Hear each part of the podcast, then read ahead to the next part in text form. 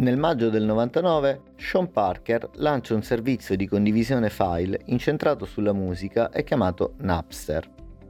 Un anno dopo il numero di utenti attivi di Napster si aggirava intorno ai 25 milioni.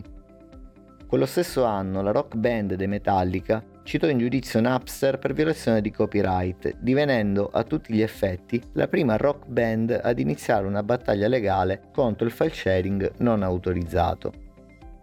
Napster chiuderà più o meno globalmente due anni dopo, ma decine di altri servizi di condivisione erano già pronti a prendere il suo posto.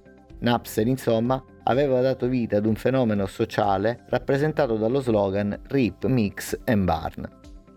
La situazione in quegli anni per le major discografiche era disperata. I profitti derivanti dalle vendite del formato principe per l'epoca, il CD, erano in caduta libera ed il danno in termini di volumi di download di musica pirata si stima si aggirasse intorno ai 4 milioni di dollari annui.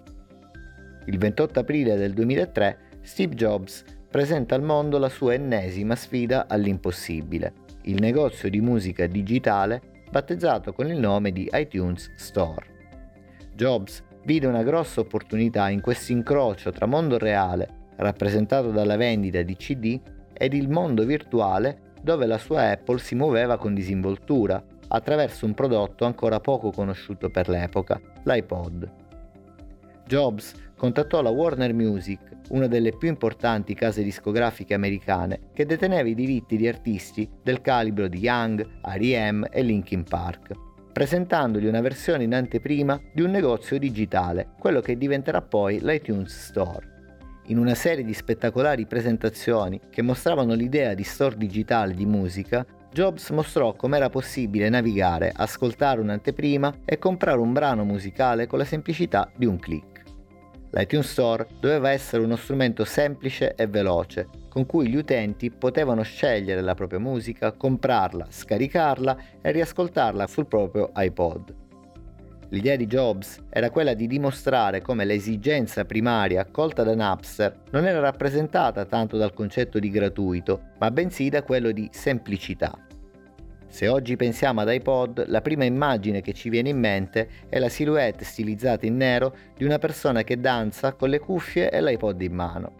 Apple spese milioni di dollari per quella campagna ed a distanza di vent'anni l'intuizione di Steve Jobs si rivelerà geniale.